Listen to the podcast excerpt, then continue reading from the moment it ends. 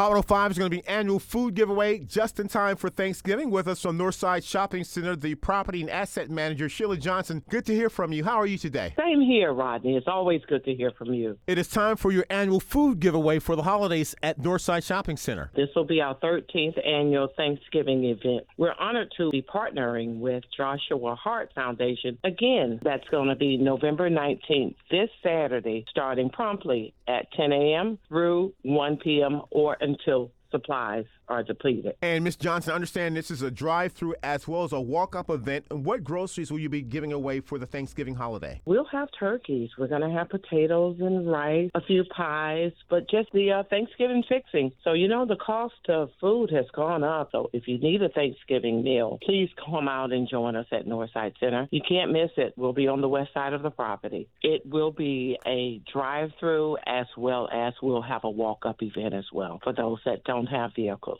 If you can bring your bags or some bags, please do that. Bring available bags and or shopping cart. For those that don't know the physical location for Northside Shopping Center, 7900 Northwest 27th Avenue. That's 7900 Northwest 27th Avenue. and what time you start again on Saturday morning? We're starting at 10 a.m. on Saturday, November 19th. On the west side of the property, I've been seeing a lot of work around the Northside Shopping Center. Some changes to the property. we have uh, a lot of new exciting things that will be happening in the coming years on North Side. We're building up different strip mall as well as some apartments. Stay tuned. Wow, some changes coming to the Northside Shopping Center in Miami. With us, the property and asset manager, Sheila Johnson. Your Thanksgiving food giveaway in partnership with Joshua's Heart Foundation. Much success on Saturday morning. Thank you, Rodney, for everything you do for the community. I want to thank you.